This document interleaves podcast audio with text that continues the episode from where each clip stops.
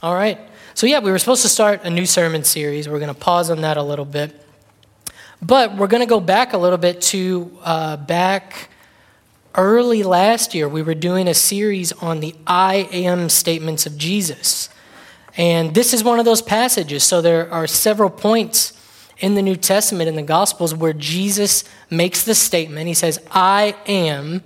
And then he goes on to whoever he's with and he explains in, in deeper revelation who he is, who he really is. He's talking to his closest followers, his closest friends. And so in these passages, he says, I am the bread of life. He says, I am the light of the world. I am the gate and the good shepherd. And I am the way, the truth, and the life. That's one that even if you haven't been in church for a while, you've heard that phrase I'm the way, the truth, and the life. No one comes to the Father but through me. Uh, and so today we're going to be looking at the passage we just talked about, John 15, 1 through 8. I am the true vine. So we'll start right there. We'll start in verse 1. I'm the true vine, and my Father is the gardener. So let's take a moment. We'll pause here. And aside from just being a slick illustration or analogy, which which it's a great analogy that we'll talk about later on about gardening and vine, cultivating, things like that.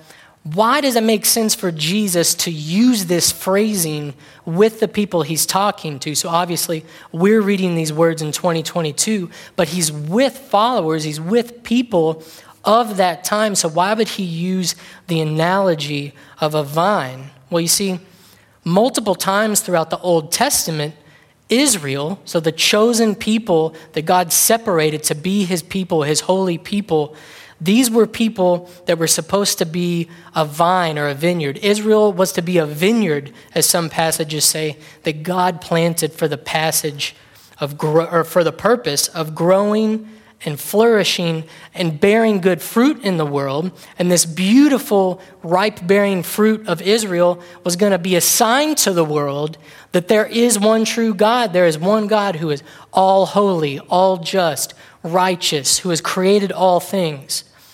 That was what Israel was supposed to be. But, but if you know anything about the scriptures, we know that Israel were a people who were prone to forget God's word, they were prone to very quickly forget his promises. Literally, after being rescued from Egyptian captivity, they very soon were in the wilderness thinking, okay, we're going to have to make some idols because God must not be with us. So they fashioned all of their gold together to create an idol. They were very quick to forget and sin against God, and that left them fruitless in many regards that left Israel as the vine being fruitless, or even in some passages, bearing worthless or wild fruit. Isaiah 5 2 is an example of that. We don't have that up here, but an example of a vine that produced fruit that was worthless, wild. And there's this looking forward to throughout the Old Testament an anticipation that there would be a true vine that does produce good fruit. And so now, becomes a little clearer that when Jesus is speaking to the people of his time, and as we're hearing it now, these words, that, that that would have made a lot of sense that Jesus isn't simply just making an illustration. He's not simply just coming up with a way for them to understand like he does in so many different parables. He's saying, hey, I am the fulfillment of what Israel could not be as the Son of God, as the mirror image of Him on this earth, I'm singularly the one true vine, the absolution of His masterwork in all of creation. What Israel could not be, I am.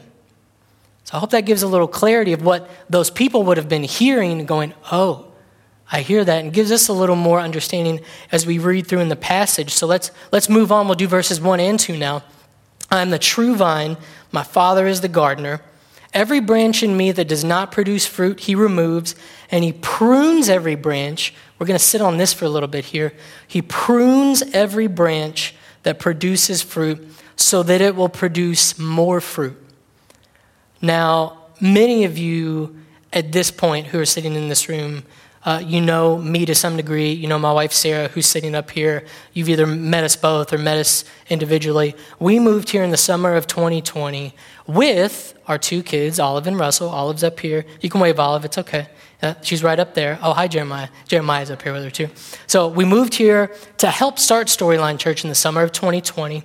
Uh, and at the house we lived in back in Louisville on Charlene Parkway in J Town, uh, we moved there in 2013, but it wasn't, we moved there in the summer. So in the spring of 2014, with the help of Sarah's grandparents and mom and dad, uh, we planted some nice little sweet pink rose bushes. We'll show you a picture here. Look at those little guys. Isn't that sweet? So to give you some perspective, one, they're little. Uh, they're very pretty, but here's like a, here's one of our windows right here. So we planted these rose bushes, and it was really awesome, you know. And when spring would hit, and throughout the time we planted them, they already had some buds on them, but obviously they would grow more. So I'd walk outside, knowing very little about plants. I'd see some new roses blooming, and then something that I didn't realize, not having a green thumb and not being very good with flowers or anything like that, with very little background after several weeks, I, I honestly just thought that the, they would bloom, they would stay like that, and then when winter came, it would die, and that would be it. Well, I didn't realize that every so many weeks it was a cycle of the blooms would start to wilt, they'd turn brown, they'd lose their color. Uh, and I remember thinking, oh, what a bummer. Like, I guess that's, that's how roses work. You get them for like four weeks, and then you just have to wait till next year when they bloom. Sarah obviously knew better than this. And so, what I realized, Sarah would get up, she'd probably do this five or six times, maybe more, throughout the spring and the summer until it hit fall. She'd get up on like a Saturday morning, she'd get her tools together, and she'd spend an hour or two trimming up, pruning back those old, wilted, and dead blooms so that more growth could occur. So, and, and this is what it eventually looked like when we moved, like that. So that's that same window right there. So that was what, uh, about six years later with careful, you know, cultivating the ground, pruning, taking care of the bushes. They got huge. They like became a thing that when we took pictures of our house to sell it, we were like, can you make sure to get the side with the roses so that maybe somebody that likes flowers will be like, that's nice. Like, because it takes a long time to get those to grow like that. Some people really dig it. Um, but the point of it all is that it takes the tender care of a master gardener. It takes the care of someone that knows what is good for the rose bushes to help them grow, even if in the moment, to, to an ignorant observer, it would look like you're just cutting those roses. What are you doing? I don't understand. And this isn't too unlike how I think we experience it in our lives when it talks about God pruning so that there is more fruit. If you're a Christian, if you're someone that's placed your faith in Jesus and you're following Him, you will bear fruit in your life. But the point is not that you just bear fruit or that you blossom that fruit one time only. That's not the point, is that you have some point in life where God just allows there to be this beautiful increase, and maybe you've got a month span that all of the work you're going to do for his kingdom is in that part. No, not at all. His goal would be that you would continue to grow. He's a master gardener and a vine dresser that carefully will prune and cut back to ensure there's more fruit. But what does that look like in our lives? Well, it's so difficult to know in literally how the Lord is working, especially in the moment. But what it might look like in your life is it could look like some of those tougher and more difficult seasons where you weren't quite sure how you were going to press on. You weren't quite sure how you were going to get through. But now, in some of those circumstances, if they've already passed, you've already made it through them, you're standing on the other side of it, and you look back and you go, okay, I, I see what's going on. I see what had to be done for me to be this person. I see how more fruit has been born into my life because of difficulties I had to go through, things that I had to go through, trials to understand deeper and deeper how to rely on the Lord. So, so be encouraged. Pruning by nature requires cutting back, it requires things being trimmed up, being made a little more concise, a little more stable, a little more compact, it might take its fair share of struggles, and you might actually be in one of those moments right now. Now, this is not a tricky way to say, hey, anything tough going on in your life, it's absolutely the Lord pruning you. And so press on. Don't worry about anything. Don't make any changes. Just live through it. Well, that might not be the case. There could be a lot of reasons, but it could be that in a moment like this, if you persevere, if you lean on Him for strength, it could be a moment to where, as time goes by, whether months or years, you look back and you go, okay, I wouldn't be able to be bearing the fruit I am now as this age, this person with this experience, when I was back here in this circumstance. Some of you might be thinking of something right now that, okay, yeah, that was me three years ago with this situation and this situation. And some of you might be going right now, oh man, that might be a little bit of what's going on right now. My, my, my encouragement to you in any scenario would be to press on, pray to your Father, know that His Spirit will guide you. So let's take a look here at some of the next verses. We're going to look at 3 through 6 now. 3 starts out You are already clean because of the word I've spoken to you. Remain in me, and I in you. Just as a branch is unable to produce fruit by itself unless it remains on the vine, neither can you unless you remain in me. I am the vine, you are the branches. The one who remains in me and I in him produces much fruit because you can do nothing without me. If anyone does not remain in me, he's thrown aside like a branch and he withers. They gather them, throw them into the fire, and they're burned. And you see, in this passage right here, Jesus is giving us a really incredible and simple, yet it's really, really profound. It's a really, really profound thought. Remain in me and I in you. It's right there in verse 4. And some translations, you might even have one, uses the word abide.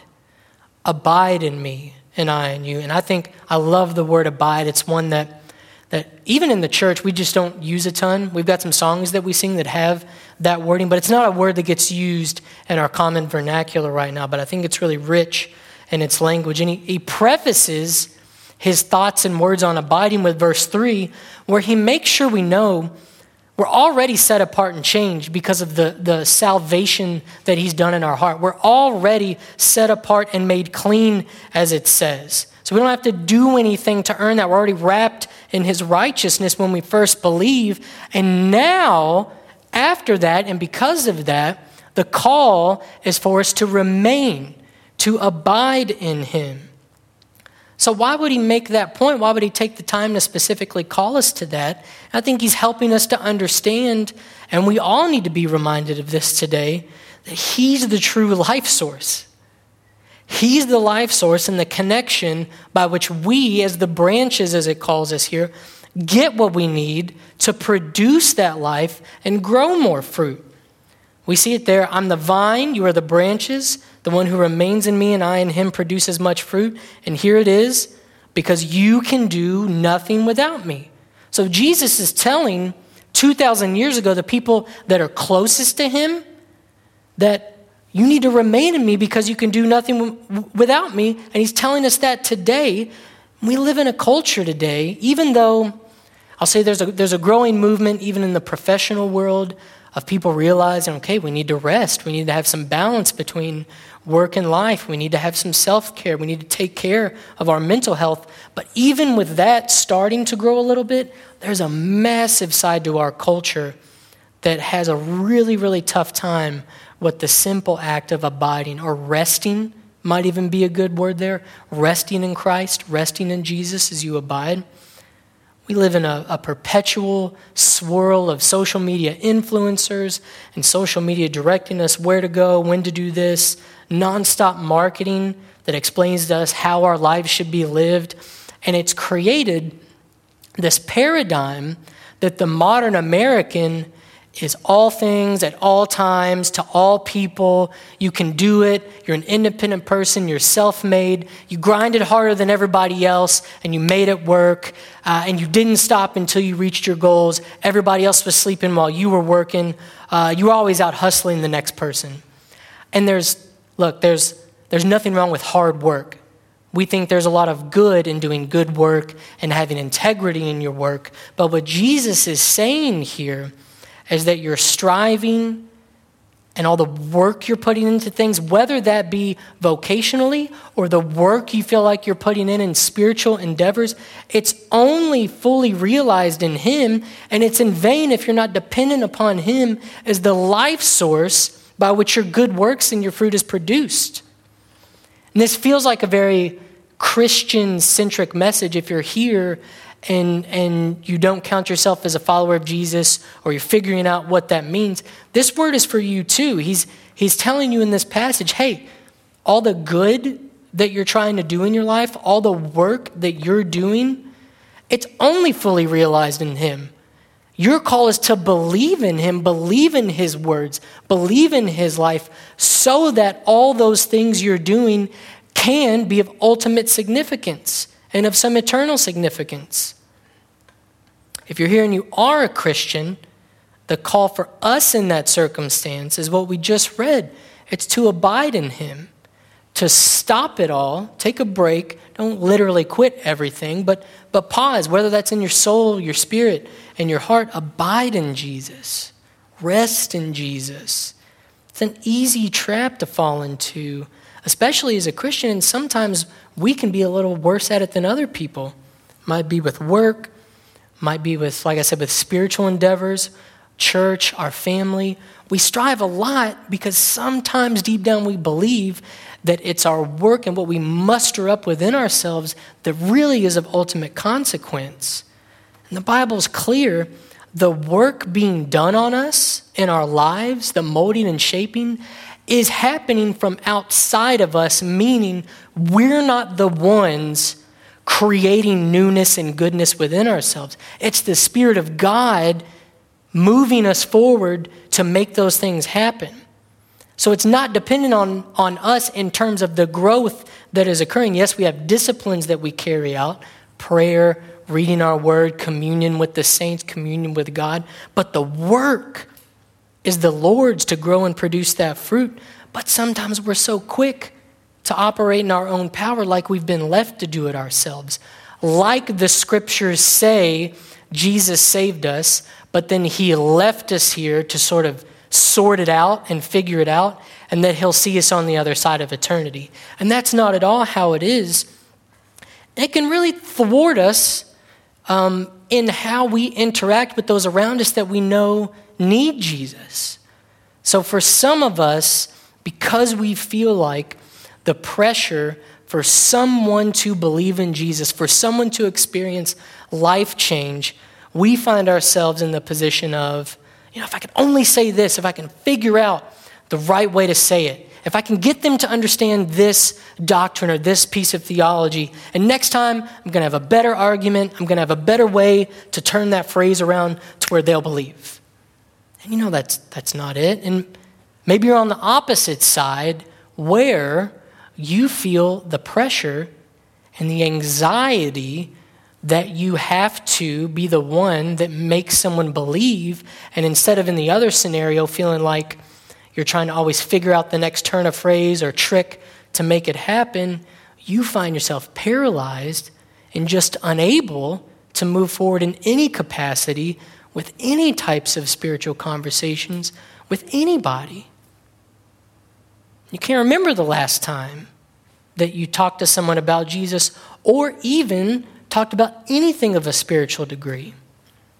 And in, in both of those examples, whichever side of the coin you're on with that, because we all kind of fall somewhere in those two spheres, maybe a little bit anxious of what we should do because it feels like some pressure's on us, or feel very confident in what we're supposed to be doing, but taking the approach of I'm making it happen, the call is to abide in Jesus, to remain and to rest in Him. We're the branches, and all a branch has to do is stay connected to the vine. That's, the, that's your job in it all, is just to remain connected to the vine, to the life source that will allow you to bear fruit. Don't continue to be a branch that's, that's dry and laying on the ground, thinking that you're going to produce some fruit and you're yelling back up to the vine, I'm going to start producing that fruit any minute now.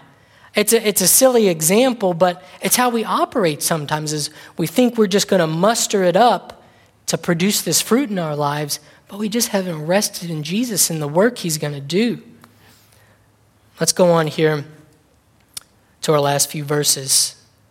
Um, you know, when I think about, before I move on, um, when I think about that, about, about sharing the gospel and sharing, just having spiritual conversations with people. I'll, I'll talk about that more here in a minute. Well, we'll, we'll get on to that uh, and maybe some ways that, that we can work on that in our lives. But the last two verses if you remain in me, this is 7 and 8, and my words remain in you, ask whatever you want, and it will be done for you. My Father is glorified by this, that you produce much fruit and prove to be my disciples. Now, some of us, not all of us, can read and prove that you are my disciples and get back in that mindset, just like we finished talking about of, okay, I've got to prove to God that I'm, I'm ready, that I, that I want this. I want people to know him. And, and I think there's a, there's a foundation of that, that that's really beautiful because you want good things for people. You believe that Jesus is the Son of God and he is the way to salvation. You want people to know that but you might find yourself in the trap of going, okay, well, how many right things do I need to do, or what are the right ways I need to go about showing God that I'm really trying to be a good disciple, that I'm really bearing fruit? And it is that trap because God has promised us that if we are in Christ and we remain on the vine, we will produce fruit. You see that? We will produce fruit. He will continue to prune, and fruit will be produced. And it's one of those really incredible and mysterious things because we don't, we don't really see the effects of how that happens. There are sometimes you'll go through a, a whole period in life, and all you'll know at the end of it is that I'm more patient than I used to be. And you might have some things that you that you tangibly worked on throughout that time, but have any of you all ever found yourself in that position where you go, there's a mark of my character now that was not a mark of my character before. And I honestly don't have an explanation other than it must be God at work in my life, and the Holy Spirit is guiding me forward to change me and make me a different person. And it not just behaviorally, you know what I mean? It's not just I was bad and now I'm good. I used to be mean and now I'm nice. Excuse me, I'm talking about some of the deeper nuances of who we are, how you think about things when you see a situation, when you see a person, when a circumstance is presented to you, that you fundamentally think and act differently, and you're somehow able to know that it's with a different mark of grace.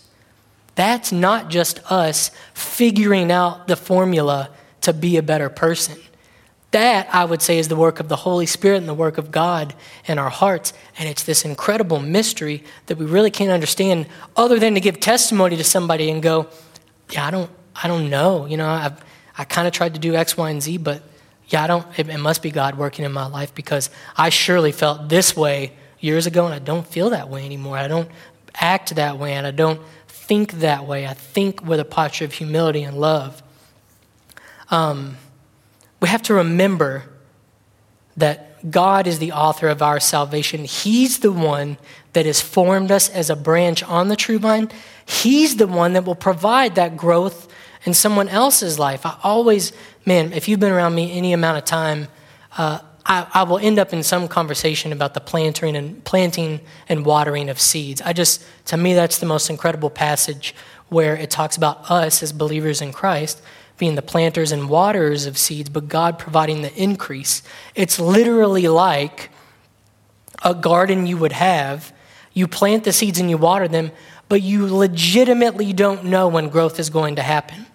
You can sort of time things out based on the seasons. In the earthly example of all that, There are some ways we can know if growth is starting, but we don't really know. Is it because the last half ounce of water that I poured on that seed two days ago and the sunlight hit it the right way, that's when the growth happened? We just don't know. How much more do we not know when God is providing growth in someone's heart from a seed that was planted 10 years ago and water that you put on it six weeks ago? It's an incredible thing to think about. Um, and, and, that's us. That, that's us trying to be disciples of Jesus. You know, we, God is the one producing the fruit in us. We're simply to follow Christ and be his disciple. And what does that mean? What does it mean to just abide in him and be his disciple? Well, for the sake of, of I will assume that not everyone understands that context. The word disciple, especially in biblical times, was someone who was a devout follower of a teacher, literally many times following that person around wherever they went to learn about their day to day, to imitate the life and the teaching of that teacher. And that's us as we bear the good fruit. Following Jesus, we are to be followers, imitators of his life and his teachings. And where it's different for us is that we are not just called by our master teacher, Jesus Christ, simply to follow him. We are to follow him, yes, but then we are to also go and make more disciples of Jesus.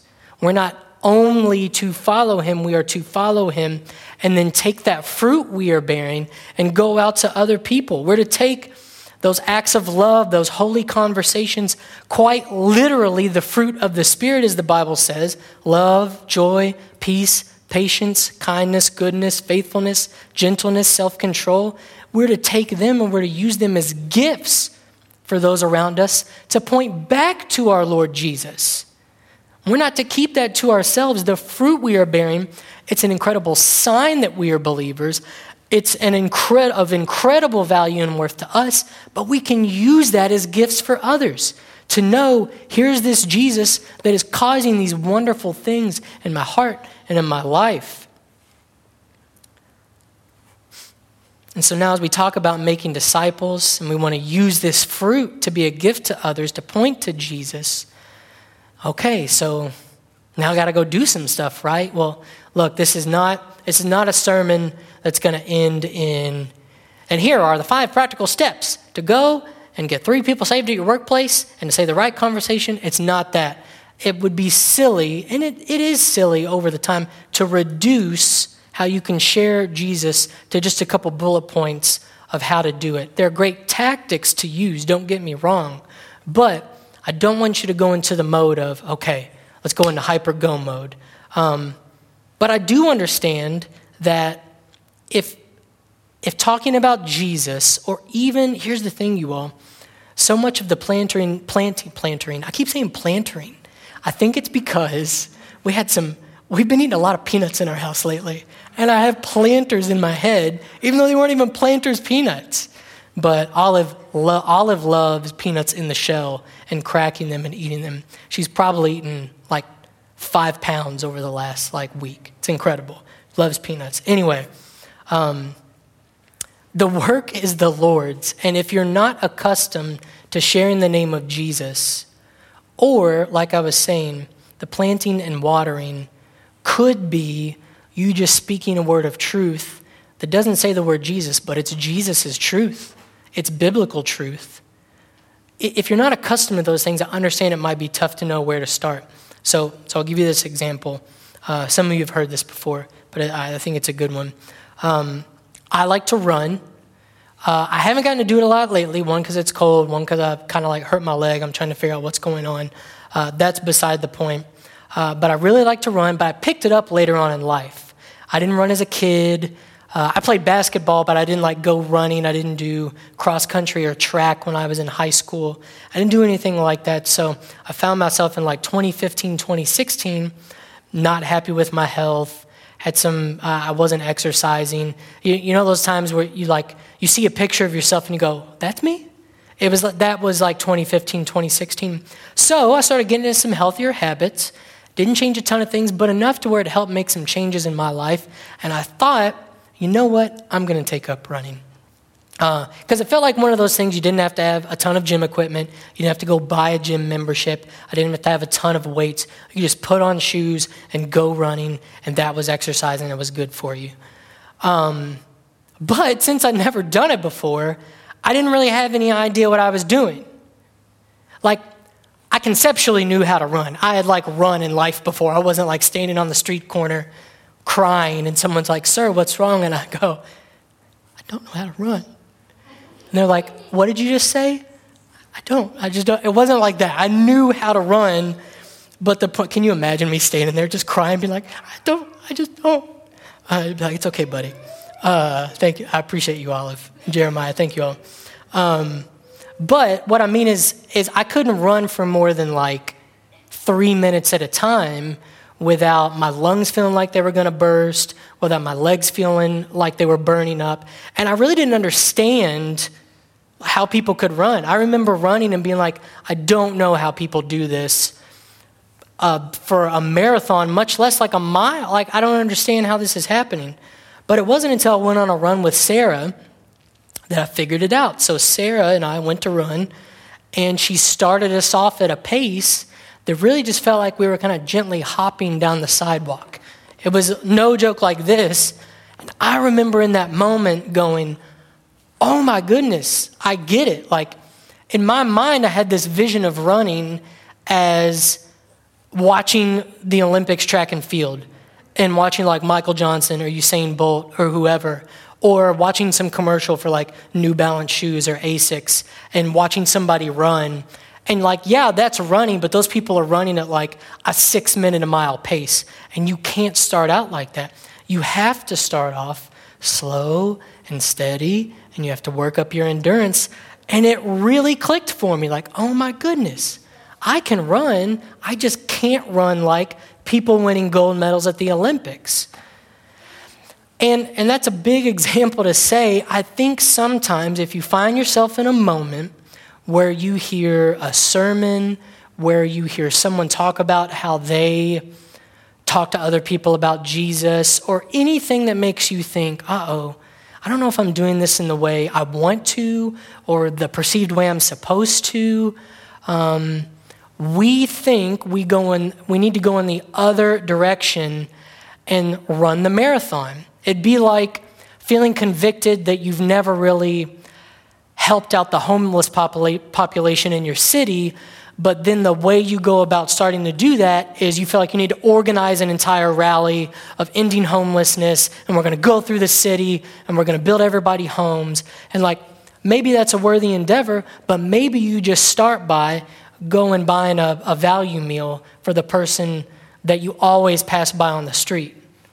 We sometimes have the tendency to think we've got to overcompensate for these spiritual things that we maybe feel a little guilty about whether or not it's right or wrong to feel that guilt, I think it's okay sometimes to feel like, oh no, I've missed the mark and what I know I'm called to do as a Christian. I don't think we need to stay in that place. But I think there are those moments where we go, okay, I need to change things. And then we want to go all the way over here and then still don't do anything because we don't know how to do the really huge thing. And so we find ourselves again not doing anything. Um, I don't think we need to do a whole block party for the neighborhood if you've never done that before when you might just want to invite your neighbor over for dinner. Or you don't need to do some sort of, I'm going to talk about Jesus to every coworker I come in contact with this week if you've never done that before. But there's this person at work that already confides in you a little bit. And one time when they're telling you about a tough situation, you could just say, Could I pray for you? I don't know if I've ever told you that I'm a Christian. And I just feel like I, I want to pray for you right now that the Lord would care for you in this time. Um, nowadays, I can run faster. I'm not super fast, but I can definitely run faster than I used to. And it was going slow. It was going slow. It was starting to do something, and then trusting that that was going to be good for me and that it was going to produce good results later on. Um, I think we should do the same as we're thinking about how we share Jesus, how we share um, for lack of a better term, nuggets of spiritual truths from the Bible with people. Uh, start off slow, start off small. It doesn't have to be anything profound. There's so many ways that you won't realize that there is some growth occurring in someone's heart because we're not the ones that produce the growth and we're not the ones that may even see the growth. So, as we close here, I'll give two final thoughts. One is going to be for if you're sitting here and you're a Christian, you're someone who's already following Jesus, and one, if you're somebody that's that's hearing this and you don't know where you fall in the grand scheme of Jesus even being a figure that can be listened to for any type of life matters. What does Christianity mean in your life and, and in your story? So, for the Christian, here's what it is it's to abide, it's to remain in Jesus. You don't have to be running the imaginary race to please God with how many things you're able to do supposedly for Him. Stop trying to be a branch that's laying there by yourself, trying to produce fruit, when all that this passage calls us to do is to remain in Him and stay connected to the vine. Be a faithful disciple, pursue holiness, seek after the things of God. He's going to be the one who does the work of producing the results, the fruit in your life. And, Lord willing, what a blessing if we see that in other people's lives too that are around us. If you're here and you're, you know, what we sometimes would call a seeker, or someone that is just trying to understand what these words mean. What is Christianity? Whether you think you have a great picture of that from previous experiences, or whether you legitimately don't know that much at all about the book of the Bible and who Jesus really is, for you, first off, I'll say thanks for listening. Uh, thanks for sitting through an entire message of something that you might not feel 100% about yet. And I will say that if you've sat here and, and you didn't walk out the door half the way through the message because it just seemed like bull to you, I would say that that might be because you could be feeling some pull in your heart and in your spirit that maybe there's more to a passage like this than just a clever, smart, wise teacher giving a teaching in a book that seems to have good wisdom in it. That, that maybe there's more than what you initially thought, and maybe Jesus is who he says he is, and I think that's good. See, I would say if you find yourself in that position, there's no coincidence that you might be experiencing that. That you probably haven't just manipulated yourself into manufacturing a feeling that maybe Jesus is really who he says he is, and maybe all these words are actually life. I would say it's probably God impressing His truth upon your heart and upon your mind. So I would say don't turn away from that. So the, the call for you is to, is to believe, is to follow Jesus. You know, I mentioned this earlier in the sermon at the beginning. He, he said in one of those other I am statements that he's the way, the truth, and the life, and that no one, no one can come to the Father, meaning no one can really know who God is if they're not coming through him. Jesus is the way to know God. He is the manner by which we understand the story God has been writing all throughout history. And so all you have to do is believe, follow Him, and then all these words that we've been talking about, they're not just words on a page anymore. They're not just words that someone spoke 2,000 years ago. They are words that become reality and truth and life to you, and they'll fundamentally change who you are now, who you'll be tomorrow, and who you'll be for eternity. So if you find yourself in that boat, or if you find yourself in the other one too, conversations should occur. Meaning, if you have some thoughts on your mind, please come talk to me. Come talk to anybody else that you saw in like a greeting capacity as you walked through the building. Those folks will know what it means to tell you about Jesus. Or if you're already a brother or sister, to come alongside you and help encourage you. We would love to talk more about all that. Let's pray together.